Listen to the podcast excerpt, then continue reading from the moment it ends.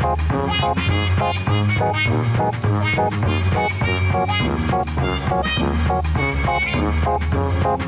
สดีครับ พบกับพวกเรา LLB Radio กันอีกแล้วนะครับ ผมพาร์ทครับ สวัสดีค่ะเพื่อนๆพี่น้องทุกคนขนมปังเองค่ะ ครับผม วันนี้เนี่ยพวกเราสองคนนะครับ ก็จะมาเป็นผู้ดำเนินรายการ I Raise My Case Podcast นะครับ รายการที่จะพาเพื่อนๆไปฟังเรื่องราวเกี่ยวกับกฎหมายต่างๆ สำหรับ EP นี้เนี่ยนะครับพิเศษสุดๆเลย เพราะว่าเป็น EP แรกของรายการนี้กันเลยทีเดียว ว่าแต่หัวข้อเนี่ยวันนี้คืออะไรนะครับ เพื่อนๆสงสัยกันใช่ไหมคะว่าวันนี้หัวข้อคืออะไรสำหรับวันนี้นะ พวกเราก็จะมาพูดกันเกี่ยวกันเกี่ยวกับเรื่องกฎหมายแปลกๆตั้งห้าข้อที่เคยเกิดขึ้นรอบโลกเลยอ่าแล้วฮาร์ดล่ะครับคิดว่ากฎหมายแปลกๆเนี่ยสำหรับฮาร์ดมันคืออะไรเอ่ยสำหรับผมเนี่ยส่วนตัวผมคิดว่า ไอ้กฎหมายแปลก ๆ เนี่ย ความแปลกมันอยู่ที่กฎหมายเนี่ยเขามีไว้บังคับใช้ตามสภาพสังคมถูกไหมครับ เพราะฉะนั้นแล้วเนี่ยเมื่อสภาพสังคมมันแตกต่างกันไป ตามดินแดนตามอาณาเขตหรือแม้แต่ช่วงเวลาเนี่ย มันก็จะทำให้กฎหมายที่เราพูดถึงเนี่ยมีเนื้อหาที่แตกต่างกันออกไปด้วย เพราะฉะนั้นแล้วนะครับ เราในฐานะผู้ฟังเนี่ยอย่าเพิ่งเอาบรรทัดฐานของสังคมสังคมเดียวเนี่ยรีบไปด่วนสรุป หรือว่าไปตัดสินกฎหมายที่แตกต่างกันนะครับ โห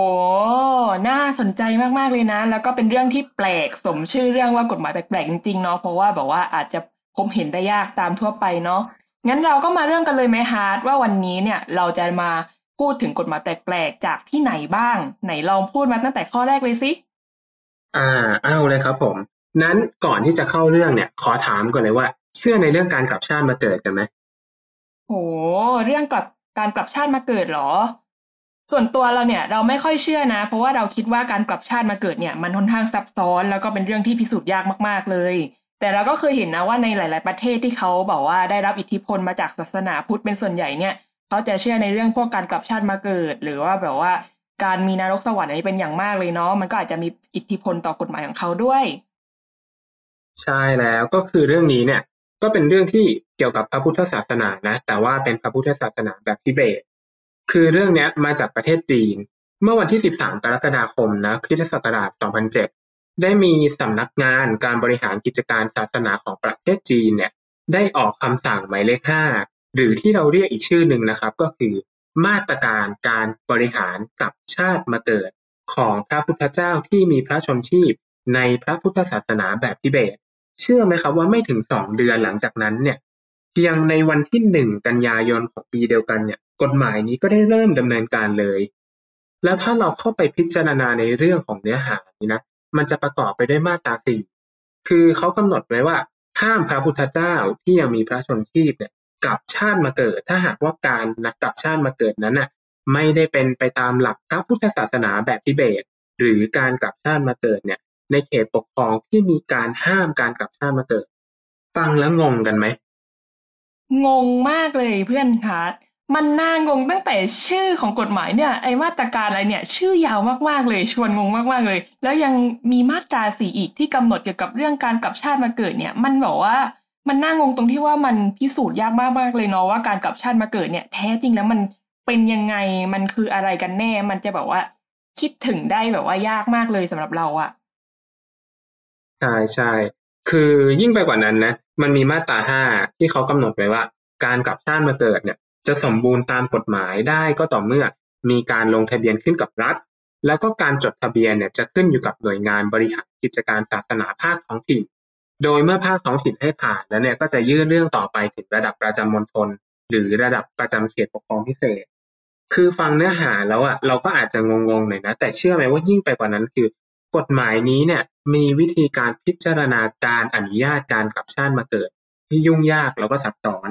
คือถ้าเราลองคิดตามนะ พุทธศาสนิกชนเนี่ย ส่วนใหญ่ที่เกิดขึ้นมาเนี่ย ก็สามารถเกิดมาแบบถูกกฎหมายไม่ได้ คนพุทธในจีนเนี่ยที่ไม่ได้นับถือพระพุทธศาสนาแบบทิเบตก็เกิดใหม่ไม่ได้อีก แต่เรื่องนี้เนี่ยมันน่าคิดในเรื่องของการตีความ เพราะว่าเราจะเอามาบังคับใช้ยังไงในกรณีของการกลับชาติมาเกิดคนเนี่ย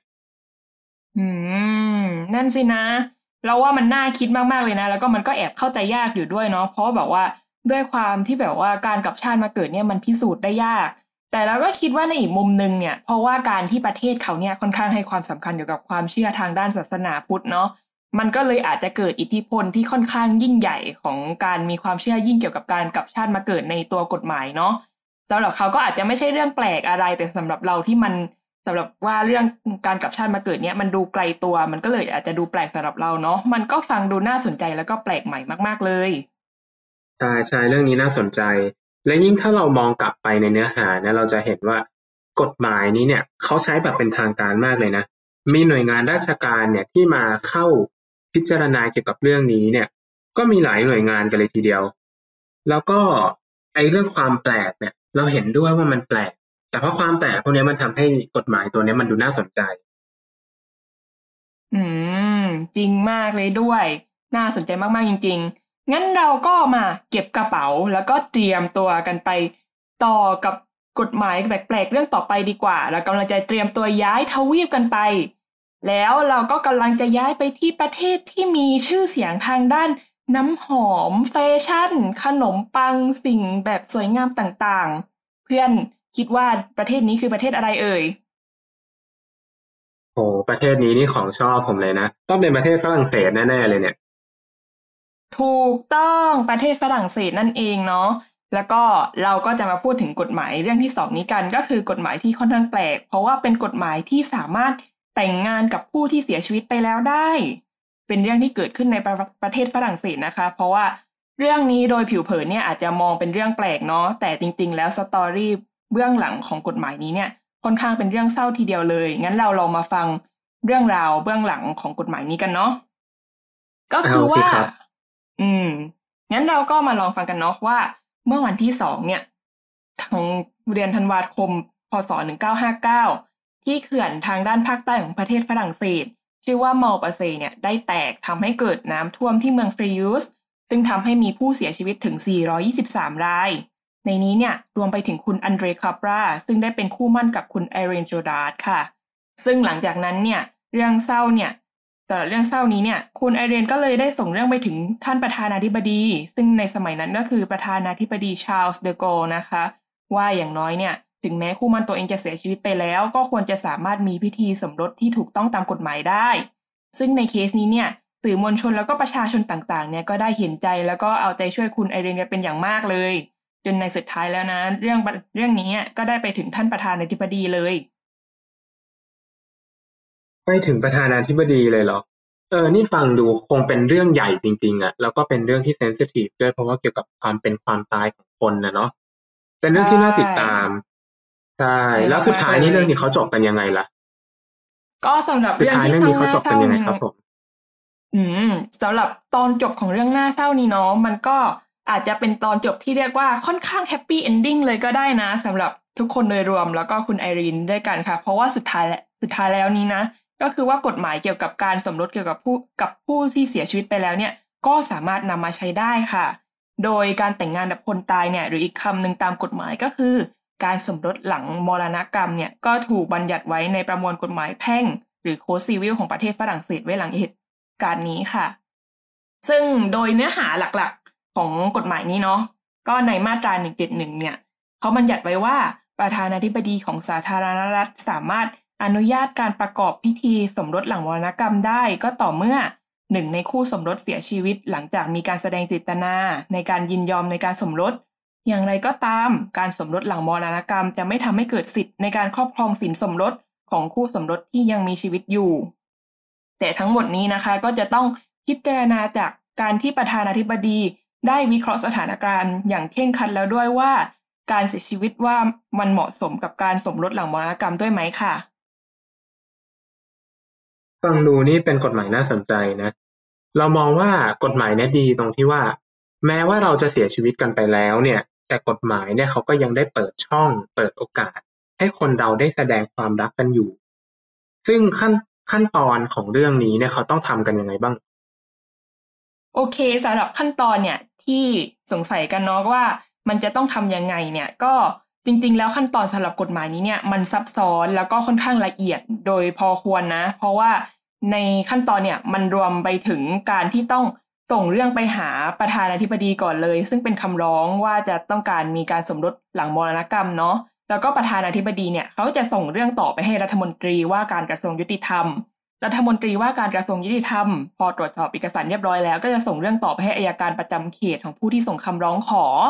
แล้วก็หลังจากนั้นเนี่ย อายการอะจะส่งเรื่องต่อไปให้ครอบครัวผู้เสียชีวิต ก็ยืนยันว่าจะมีการแต่งงานสำหรับผู้เสียสำหรับผู้เสียชีวิตนะ เพื่อจะได้แสดงความยินยอม แล้วก็อายการเนี่ยก็จะส่งเรื่องกลับไปให้ประธานาธิบดีตรวจสอบอีกครั้ง แล้วก็ในขั้นตอนสุดท้ายเนาะเมื่อประธานาธิบดีตรวจสอบอีกครั้งเรียบร้อยแล้ว แล้วก็เซ็นยอมรับ ก็ถือว่าเป็นตอนจบว่าสามารถจัดพิธีกรรมการสมรสหลังมรณกรรมได้ แล้วก็ผลก็คือผู้ที่ส่งคำร้องขอก็สามารถแต่งงานกับผู้ที่เสียชีวิตไปแล้วได้อย่างถูกต้องตามกฎหมายไปเลย ฟังดูแล้วเนี่ยต้องบอกเลยนะว่าขั้นตอนนี้เนี่ย ถือว่าเป็นเรื่องที่ละเอียดแล้วก็รอบคอบนะ แต่ถ้ามองดีๆ เราก็ว่ามันก็เป็นเรื่องของอุปสรรคอยู่เหมือนกันสำหรับคนที่เขาจะยื่นเรื่องเนี่ย ที่จะต้องใช้เวลาแล้วก็รอให้การตัดสินใจไปถึงประธานาธิบดี แล้วก็ตัดสินใจซ้ำอีกรอบเนี่ย แต่ถ้าในทางกลับกันก็มองอีกว่าใช่ก็คือในทางกลับกันเนี่ย เรามองว่ามันก็เป็นเรื่องที่ดี เพราะว่าเรื่องความเป็นความตายแบบนี้เนี่ยมันเป็นเรื่องที่ละเอียดอ่อนเนาะเพราะฉะนั้นเนี่ยถ้าเราหละหลวมไม่รอบคอบเนี่ย ผลร้ายที่ออกมาเนี่ย มันก็จะมากกว่าผลดีที่เราได้รับ ถูกต้องมากเลย เพราะว่าเราก็คิดเหมือนกันนะว่าแบบว่า การที่เราต้องมีกฎเกณฑ์แล้วก็แบบว่าขั้นตอนที่ละเอียดอ่อนสำหรับเรื่องพวกนี้เนี่ย มันทำให้การที่จะรับรองการสมรสหลังมรณกรรมเนี่ย มันเป็นเรื่องที่ค่อนข้างปลอดภัยแล้วก็เป็นธรรมมากสำหรับประชาชน ซึ่งต่อให้มันจะเป็นเรื่องที่ค่อนข้างน่าเสียใจสำหรับคนที่แบบว่าคู่สมรสเขาเสียชีวิตไปแล้วเนาะมันก็ดูเซนซิทีฟอยู่แหละ แต่ยังไงกฎหมายมันก็ยังเป็นกฎหมายเนาะยังไงเราก็ต้องให้ความยุติธรรมกับทุกคนให้เท่า ๆกันเนาะแสดงว่าเนี่ยทางประเทศฝรั่งเศสเนี่ย เราคิดว่าเขาก็พิจารณามาอย่างดีแล้วแหละ ว่าเขาก็มีความเห็นใจต่อต่อผู้คนของเขา แต่ก็ยังนำพามาซึ่งความยุติธรรมให้พวกเขาเหมือนกัน น่าสนใจไม่น้อยกันเลยเนาะเรื่องที่ฟังดูนี่สองเรื่องที่ผ่านมานี่ดูเป็นเรื่องเศร้าๆนะ เดี๋ยวเราลองเปลี่ยนเรื่องกันไปเป็นเรื่องที่น่ากินบ้างดีกว่า ลองนึกถึงปลาอะไรที่ที่น่ากินนะคิดว่าเป็นปลาอะไรดีอืมตอนนี้นะกำลังอยากกินปลาอยู่ชนิดหนึ่งเลยมันสีส้มๆเนี่ยใช่ช่วงนี้เขากำลังฮิตเลยนะปลาชนิดเนี้ย ใช่ใช่แซลมอนแล้วโอ๊ยครับผมหิวเลย หิวจริง ๆครับ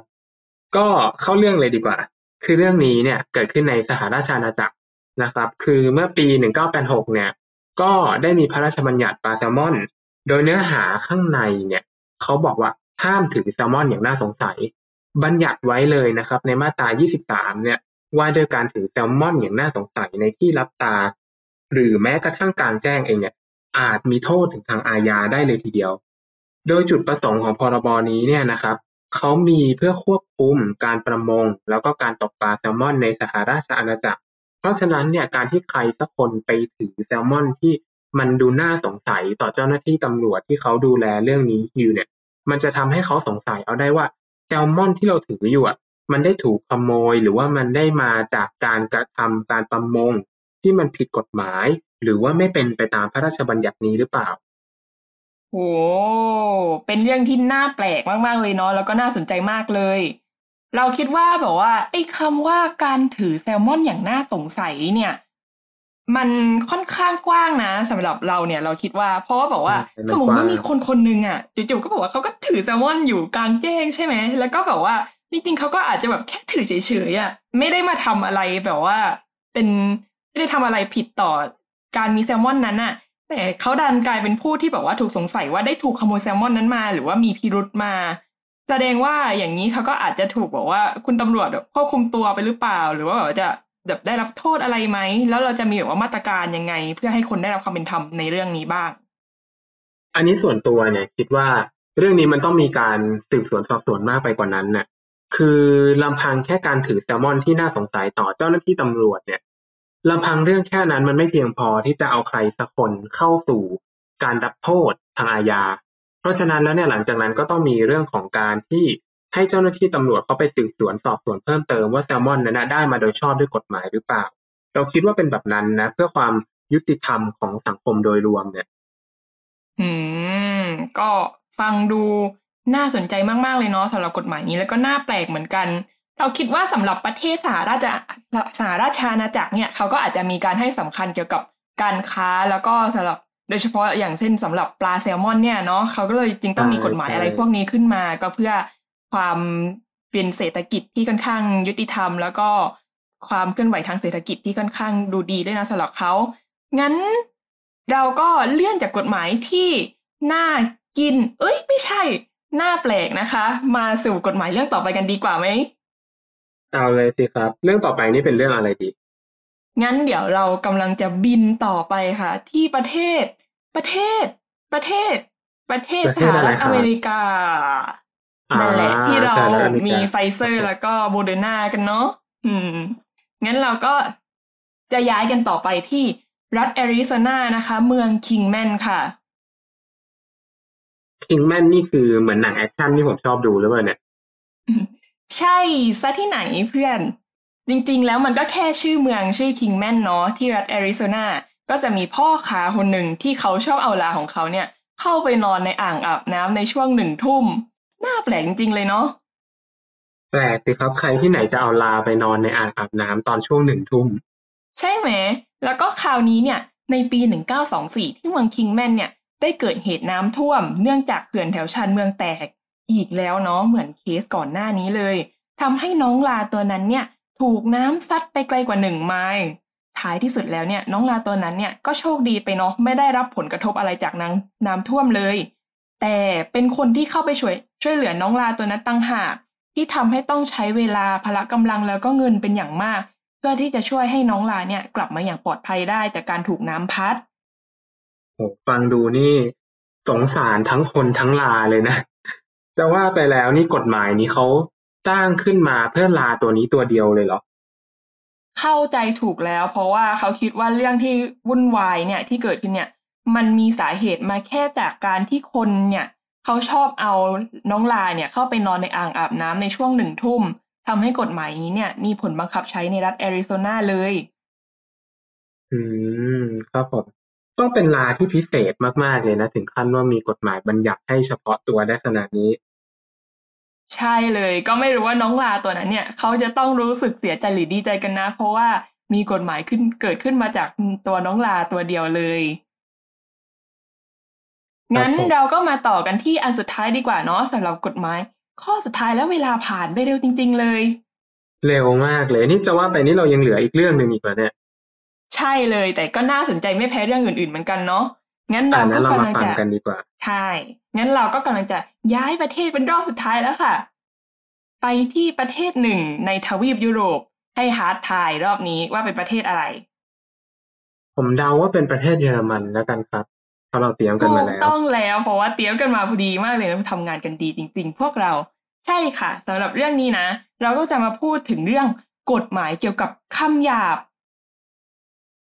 คำหยาบเหรอครับ คำนี้เนี่ยนะ มันเป็นคำสรรพนามที่ใช้ที่ฮาสามารถใช้เรียกกับเพื่อนได้ ขึ้นต้นด้วยมอมาพอนึกออกไหม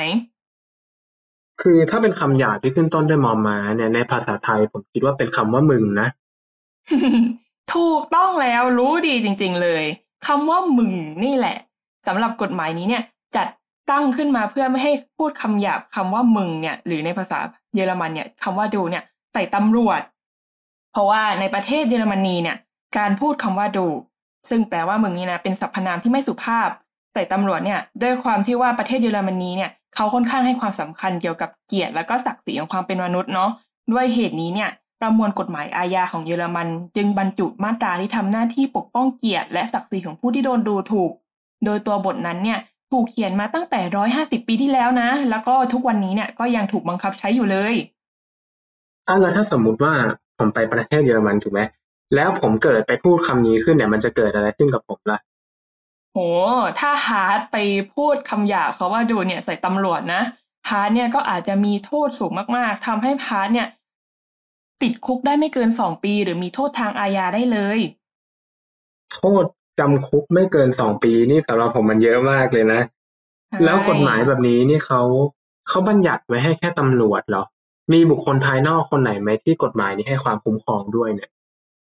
จริงๆแล้วก็มีนะคะ เพราะว่าแบบว่ากฎหมายนี้เนี่ยต่างอย่างที่เขาบอกว่าเขามีไว้เพื่อปกป้องเกียรติและศักดิ์ศรีของผู้ที่โดนดูถูกใช่ไหมแสดงว่าผู้ที่โดนดูถูกเนี่ย มันก็ไม่ควรโดนจำกัดแค่ในวงของอาชีพของตำรวจเท่านั้น เราสามารถรวมไปถึงบุคคลธรรมดาที่โดนพูดคำสรรพนามที่ไม่สุภาพนี้ด้วย ผมผมว่าผมเริ่มคุ้นๆแล้วคือเรื่องพวกนี้ผมเคยได้ยินมาแล้วแหละ มันประมาณว่าในประเทศเยอรมันเนี่ย เมื่อประมาณปี หนึ่งเก้าเก้าเจ็ด เนาะ มันมีเรื่องของหัวหน้าชาวเยอรมันเนี่ยเขาได้ด่าลูกจ้างของเขาว่า เออ เป็นคนเยอรมันที่ขี้เกียจ แล้วสุดท้ายเนี่ยผลของเรื่องนี้ทำให้เขาเนี่ยต้องขึ้นศาล แล้วหัวหน้าคนนั้นก็ต้องจ่ายเงินถึง 2,500 ยูโรเลยนะเป็นการชดใช้ ผมเคยได้ยินมาสักพักแล้วแหละ แต่ว่าผมไม่รู้ว่ามันใช้กฎหมายนี้บัญญัติด้วย ถูกต้องเลยกฎหมายนี้เนี่ยแหละ ค่าปรับเนี่ยเยอะใช้เล่นเลยเนาะแล้วก็ตอนปี 1998 เนี่ยก็เคยมีเรื่องทำนองนี้เหมือนกันนะคะทุกคน เพราะว่ามีคนเนี่ยถูกปรับเป็นจำนวนเงิน 350 ยูโร เพราะไปด่าตำรวจว่าไอ้โง่ค่ะ อันนี้ไม่ได้ด่าผมใช่ไหมครับ ไม่ได้ด่าฮาร์ดบ้า คิดไปเองอ่านี่ก็แสดงว่าเคสพวกนี้นี่มันมีเยอะเหมือนกันนะเคสการด่าทอกันแบบเนี้ยใช่เลยมีเยอะมากๆ แล้วก็มีการรายงานว่ามีเคสที่เกิดขึ้นจริงในกรณีนี้เนี่ย มากถึง 218,414 คดีในปี 2015 เลย แล้วก็ตอนนี้เนี่ยก็คาดว่าจะมีการเพิ่มขึ้นอย่างเรื่อยๆ เช่นกันนะ ถ้าแบบนี้มันก็แปลว่าในประเทศเยอรมันเนี่ยเขาจะไม่มีการด่าทอหรือว่าพูดคำหยาบกันเลยเหรอ มันไม่มีข้อยกเว้นอะไรบ้างเลยเหรอครับ จริงๆก็มีการยกเว้นอยู่นะฮะเพราะว่าแบบว่าสำหรับคนในครอบครัวเนี่ยเพ ราะว่าเราพูดกันแบบเป็นกันเอง แล้วก็อาจจะมีการพูดที่ค่อนข้างต่างกับการพูดกับคนทั่วไปเนาะทำให้เขาคิดว่าการด่าทอกันในครอบครัวเนี่ย กฎหมายนี้จะไม่มีการแอพพลายนะจะว่าไปผมก็คิดแบบนั้นแหละ เพราะว่าสถาบันครอบครัวเนี่ยดูเป็นสถาบันที่เล็กแล้วก็ใกล้ชิดกันที่สุดอะถ้าเราเอาเรื่องกฎหมายนี้มาบังคับกันเนี่ย มันน่าจะส่งผลเสียพอสมควรเลยต่อประเทศ จริงมากแต่ว่าใช่ จะว่าไปแล้วเนี่ยที่ฟังมาเนี่ยต้องขอขอบคุณปังมากเลยนะ มีแต่เรื่องน่าสนใจทั้งนั้นเลย วันนี้เนี่ยเราได้แลกเปลี่ยนเก็บความรู้เกี่ยวกับกฎหมายที่น่าสนใจของหลาย ๆ ประเทศเนี่ยเยอะแยะเลยนะไม่ว่าจะเป็นประเทศจีน ประเทศเยอรมันฝรั่งเศส หรือประเทศอื่น ๆ ที่เรากล่าวถึงเนี่ย ต้องขอขอบคุณปังจริง ๆ นะที่วันนี้ได้มาแลกเปลี่ยนความเห็นกันใช่ วันนี้เราก็ต้องขอบคุณฮาร์ดมาก ๆ เลยนะ เพราะว่าวันนี้ เราก็สนุกมากๆเลยที่ได้มาแลกเปลี่ยนความรู้เกี่ยวกับกฎหมายแปลกๆรอบโลกกับฮาร์ดแล้วก็ยังรู้สึกว่าแบบว่ามันเป็นประโยชน์ต่อเรามากเลยที่ได้เป็นการรู้เกี่ยวกับเรื่องแปลกๆต่าง ๆ ที่ในชีวิตประจำอันชีวิตประจำวันอาจจะแบบไม่ได้มาสัมผัสกัน ก็วันนี้เราก็ขอบคุณทุกคนมากๆเนาะแล้วก็ถ้าเพื่อนๆคนไหนสนใจติดตามคอนเทนต์สนุกๆของพวกเราแบบนี้อีก ก็อย่าลืมตามไปได้กันที่ EP หน้าเลยนะมีหน้าเหรอครับ อ่าแล้วอย่างนี้ถ้าเขาอยากจะติดตามเนี่ยเขาต้องติดตามที่ช่องทางไหนบ้างเนี่ย ก็สำหรับช่องทางการติดตาม LB Radio ขอพวกเรานะก็มีมากมายเลย เดี๋ยวเราจะไล่ให้ฟังนะว่ามี Spotify มี YouTube Facebook แล้วก็ IG เนี่ยให้ทุกคนติดตาม Subscribe กันเนาะก็อย่าลืมนะไปกดติดตามกันให้ครบเลยจะได้ตามทันคอนเทนต์ของพวกเราทุกอัน ผมได้ข่าวมานะว่านอกจากพอดแคสต์ที่เกี่ยวกับเรื่องของกฎหมายเนี่ยทางชมรมเขามีพอดแคสต์ที่ไม่ใช่เรื่องของทางกฎหมายด้วยเหรอ ถูกต้องว่าเราจะมีพอดแคสต์ที่ไม่ใช่เรื่องกฎหมายด้วย แต่ส่วนจะเป็นเรื่องอะไรนั้นเนี่ย เราก็ต้องขออุบไว้ก่อนนะ ก็อย่าลืมติดตามกันด้วยนะครับผมใช่เลยครับ เอาล่ะครับ ตอนนี้ก็หมดเวลาของอาร์ตแล้วก็ปังแล้วเนาะ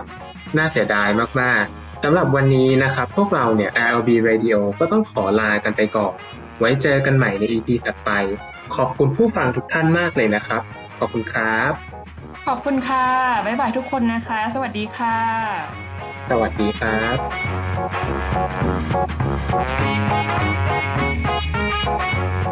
บ